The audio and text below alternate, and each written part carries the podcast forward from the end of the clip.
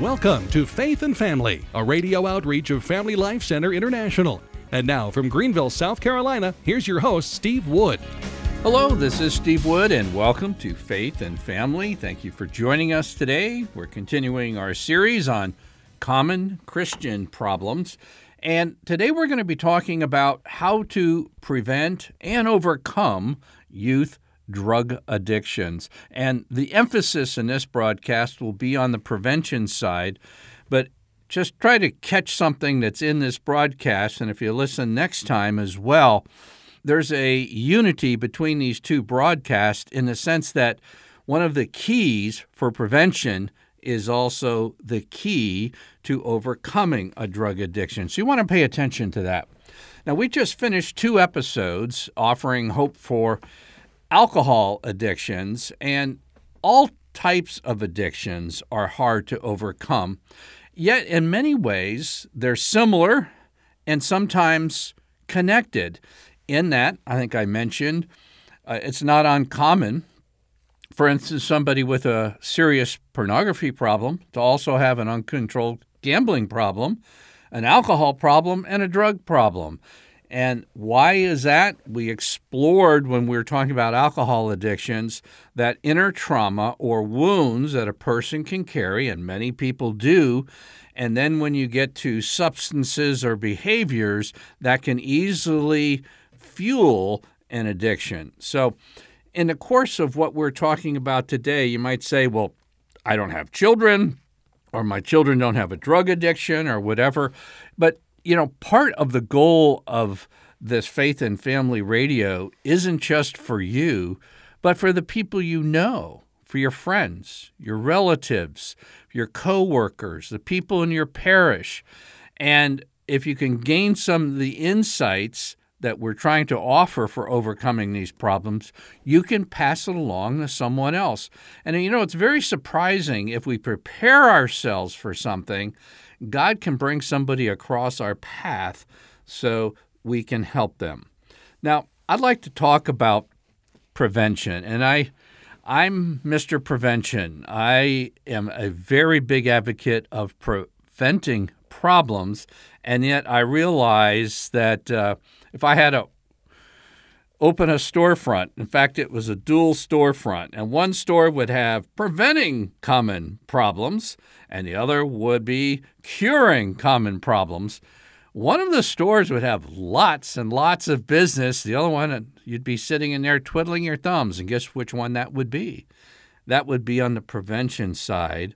And yet, so many parents that have a drug addiction are searching, searching, searching for answers excuse me, their children have a drug addiction, but very few ask how to prevent it. And so we have done a multi series on marijuana subtitled Eden's Gift or Dangerous Weed.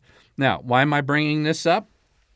Well, the new administration in Washington, part of what they're promising to do is is to in some way federally legalize marijuana. And one of the subjects on this series, Marijuana, Eden's Gift or Dangerous Weed, is what happens to Christian youth when pot is legalized. If it's legal, is it right? Uh, 68% of Americans, according to a recent Gallup poll, now support legalization of marijuana. Now, if you go to the internet, sometimes it's a dangerous thing to do because there's all kinds of studies say, well, you know, marijuana is really not a gateway drug. Marijuana is really not something, if once you try it, you might dramatically increase your probabilities of moving on to harder drugs. Now, nobody believes that everybody who smokes marijuana is going to become a drug addict, but the question is do most drug addicts begin with marijuana? Now, the answer is fairly simple.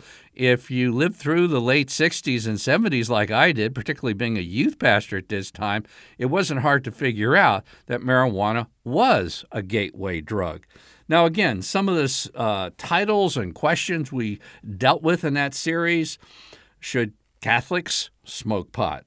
What role do parents have in teen drug prevention? Is there serious health consequences to consider? do school programs prevent pot use? And what about the medical marijuana question? And then, are there any official Catholic statements about pot? Now, so many questions that come into Catholic radio, and I, I did this for a good dozen years, had a call in faith and family, which dealt with questions people called in about. And very often, there were problems, there were serious problems that had developed over a series of years. For instance, uh, you know, youth drug addictions is a serious problem. But this this might actually shock you, disappoint you, or you might disagree. But having done this for a dozen years, I'll say this. Serious problems, particularly ones that have grown over a period of years, cannot be solved in a 5 to 7 minute radio reply. Okay? Now, that CD series that I told you about, Marijuana, Eden's Gift, or Dangerous Weed, I've collected resources over decades and put it into that series. And you know what? It'll take you two and a half hours to get through. And you might think, no, I prefer the five to seven minute reply. Um, it's not that simple. And it's interesting. I've I've had parents call me and just just give me the the little lever that I can push to just kind of correct this problem. And I'm thinking like of a father who called me and had multiple kids who have already left the faith and and uh, kind of totally alienated from him and everything else. And I suggested multiple resources to try to change his thinking, not his kids' thinking, his thinking. No, no, no. I just want, you know, what's the lever I can push to set all this straight? Wanted a five minute reply. And a lot of times they're not there. And believe me, when it comes to youth drug addictions, they are going to increase if our federal government removes uh, all legislation uh, against the use of marijuana, particularly for young people. Uh, no, I don't want to see a uh, another war on drugs. No, I don't want to see people locked up forever for a pot offense. But on the other hand, when it becomes legalized, it does affect Christian young people. I'll say that again. It does affect Christian young people. Their their change in behavior, attitudes, and motivations can change radically.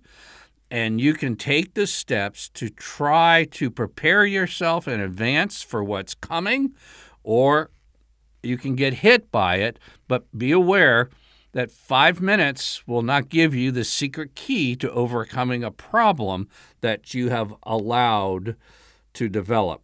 Now, as I mentioned at the top of this broadcast, and here's something try to keep in mind this time and next, there's a key to both prevention and overcoming a drug addiction.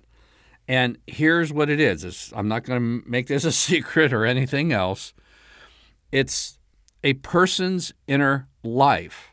Uh, the Bible calls it the heart. Now, I recognize that very often the readers of an English Bible see the word heart and they think, oh, I really. I need to really express my emotional affection for Jesus. And sometimes even uh, contemporary Christian songs are real heavy in this direction. But that's not what the Bible is talking about. If there's a part of your anatomy that would refer to your emotions, and I'm talking about in the biblical Greek, it would be your gut or your bowels. It, that's the part where it refers to the emotional part of a person. The heart is the center, the very core of the person, which really drives things. And this is where St. Augustine's Confessions probably, you know, he probably could have qualified for three PhDs in psychology writing confessions because it not only dealt with his psychological turmoil, uh, the source of his immorality, but realizing that the heart, again, the heart, the core of the person, is what was driving St. Augustine to all of the excesses in his own life. And of course, his famous statement, which we shouldn't allow to become trite, he said, Our heart is restless until it finds its rest in thee. Our hearts are restless until they rest in you. And resting in Christ is a way of referring to our union with Christ. If you want a comprehensive Bible study that has a tendency just to sail over your head because it's so simple to read the preposition in and then with the word Christ. In Christ. That's referring to resting in Christ. That's referring to a union with Christ. That's referring to a personal attachment to Christ. Now, a significant part of the restlessness that drives people to try to fill it with things other than God Himself. This is where addictions can rise, particularly if you couple this with some wounds, some trauma, uh, some personal difficulties, and many of us have them. But this restlessness combined with that can easily lead to habits and addictions that we basically don't want to have. The cure is bringing a focus of hearts in union with Christ. And if you're a parent, and if you want to, and I know you have, you haven't heard quite this dimension of it, probably, or at least a number of you haven't. If you want to prevent the possibility or probability of drug abuse, which is going to skyrocket once the laws changes, hear this. And I'm perhaps stepping on some toes, but uh, it's a good time to do this. What I would term parental pious hyperactivity is not necessarily bringing a heart or guiding and nurturing the hearts of your children to a union with Christ. And what, what am I talking about? Well, there's a certain amount of parental adrenaline that can kind of rise up when you see where our culture is going. You realize that there has to be a deepening of faith. That's true. But the response to that is sometimes by multiplying our religious activities, our doing religious things and devotions and think if I only go to this type of retreat or this type of special mass, and all these things are good, but you still miss the main point in a lot of times doing a lot of activities, devotions, and religious activities. And the main point is what? What's the main point of Christianity? It's Christ. What's the focus of our faith?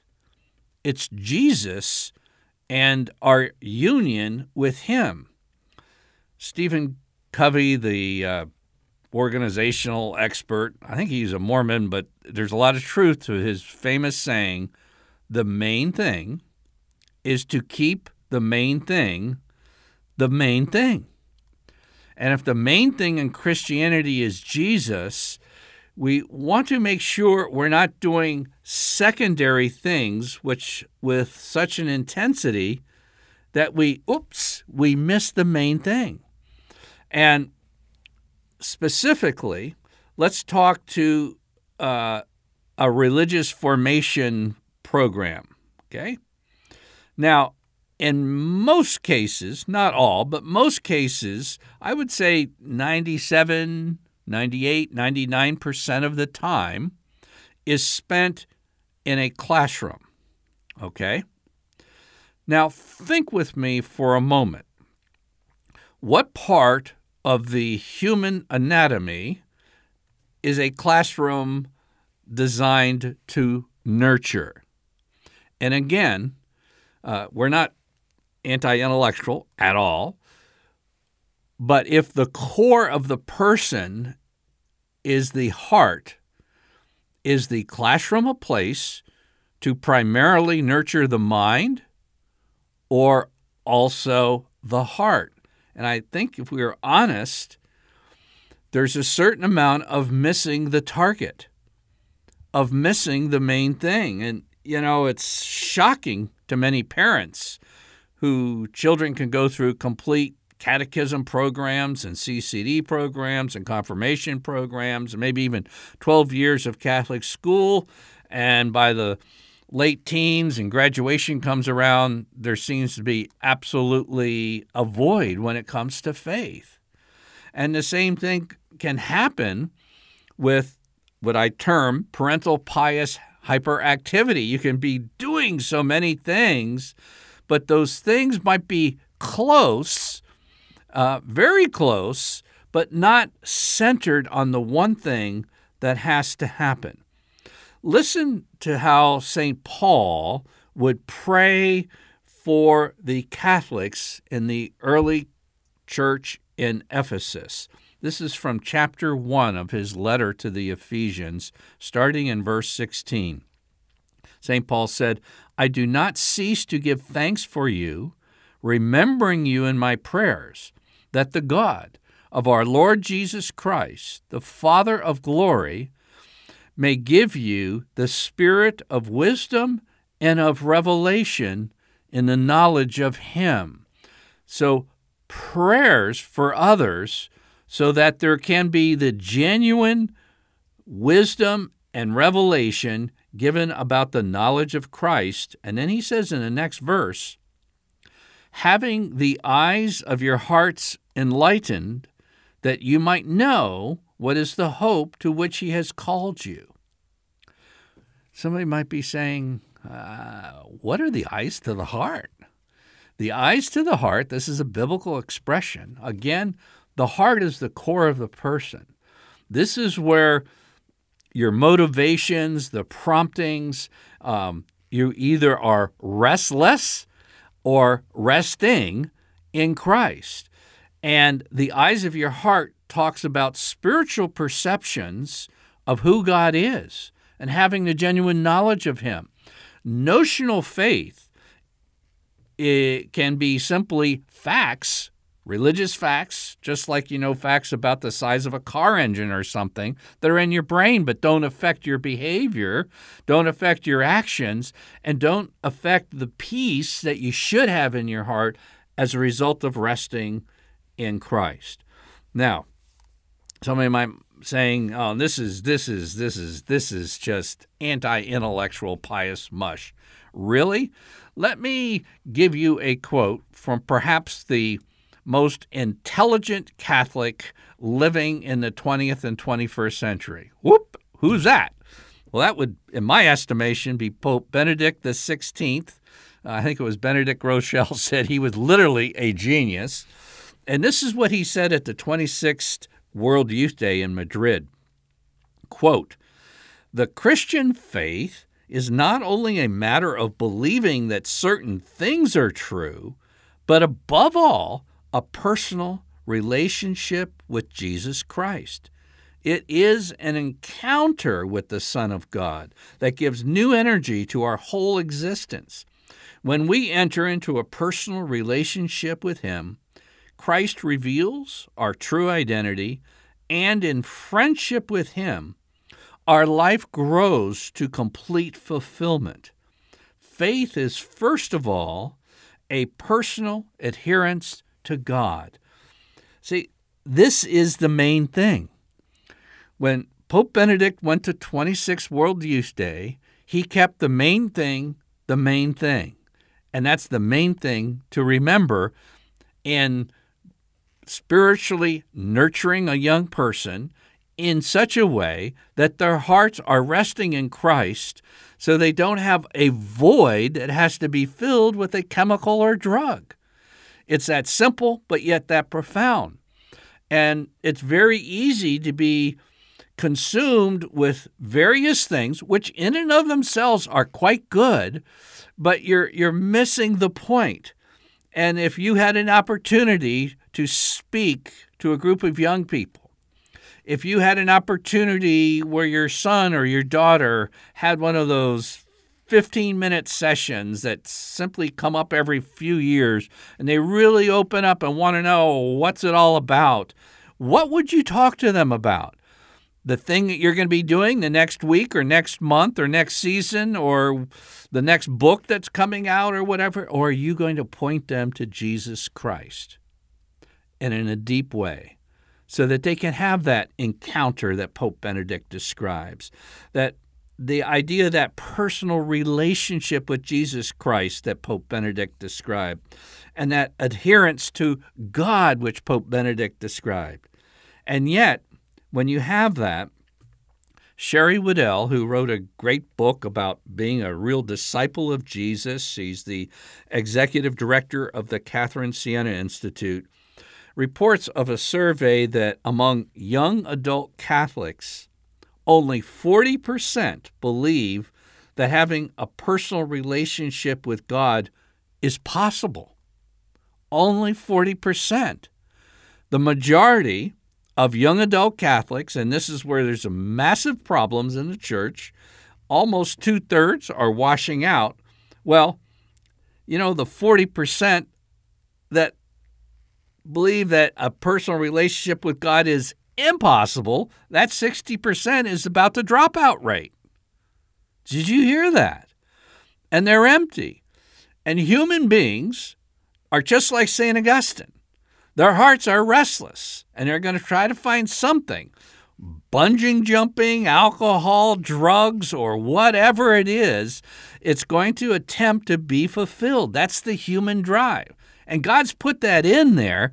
And even when it comes to religion, we want to make sure that the goal is Christ, that personal relationship with Him. You know, I've got several things in my mind I'd like to actually try as an experiment. And I don't know if anybody would want me to experiment with their kids, but it'd be something like this. Okay, rather than a long catechetical program or a year long confirmation program, giving your teenagers for one week up in the mountains. And we're going to talk about one thing Jesus Christ and how we can come to know and encounter Him in our lives.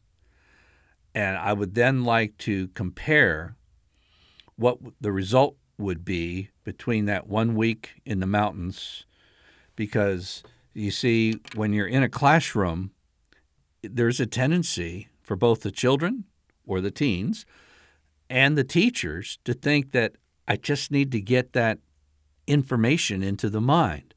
And if things are going bad in the culture, then I need to work a little harder to get that information in the mind. And really, what we need to be doing is to be bringing people to faith in Christ in a way of a personal adherence, not just religious information. It means opening the heart. And that's what John Paul II told us about in catechesis in our time that catechesis must concern itself not just with teaching the faith, but arousing with the help of grace, opening the heart, opening the heart. Another brilliant pope, he says, open the heart and convert it preparing it for total adherence to Jesus Christ. And this will decide the tone, the language, and the method of catechesis. So, you know, how do you come into a personal relationship? Well, you'd say, yeah, I had personal relationships at school, but it was probably more like in the classroom or horsing around before or after school or sports programs or during recreation times. And we really want to focus our attention in bringing young people to have that total adherence to Jesus. And while we're on this, just kind of as a quickie here, and it's a major problem, when children are young, there's a danger in the United States in a sense that we are, in all that I am aware of, the wealthiest nation in the history of the entire world, of mankind. And I'm not a socialist. I'm delight that we've had such great prosperity in this country. But Jesus in Matthew 13, we talked about his parables, it talks about the the word of God, the gospel being like a seed that's planted in the heart, but the delight in riches choke the word and it proves unfruitful. And then he goes on to say, this people's heart has grown dull. Their ears are heavy of hearing, and their eyes have closed, lest they should perceive with their eyes, hear with their ears, and understand with their heart, and turn to me to heal them. And not just drugs, but stuff can fill our hearts. And I just have a very hard time thinking that for the vast majority of Americans, we have too much stuff in our hearts and not enough of Christ in our hearts. We want to think about that because as we're raising our children, it's not just giving them things, it's giving them Christ and nurturing them with a focus on Jesus. And we're, when we're recording this program, I don't know exactly when you'll be listening to it, but here we're entering into Lent. And there's a, a, lot of things you could be running around and doing, and a lot of great practices during Lent and everything else. But perhaps one of the best cures for a restless heart to find a personal adherence to Christ uh, is a simple sitting down quietly, reading through the Gospel of St. John to try to get to know Jesus better saying maybe a 30 second prayer before reading and to saying, Jesus, I'd like to know you better from the depths of my heart this Lent. Speak to me as I adhere to you through your word in the Gospel of John. I'm Steve Wood, your host, and you've been listening to episode 324 of Faith and Family Radio.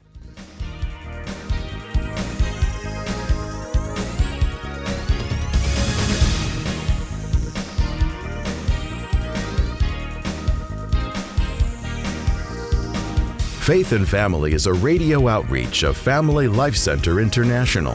Visit us online at dads.org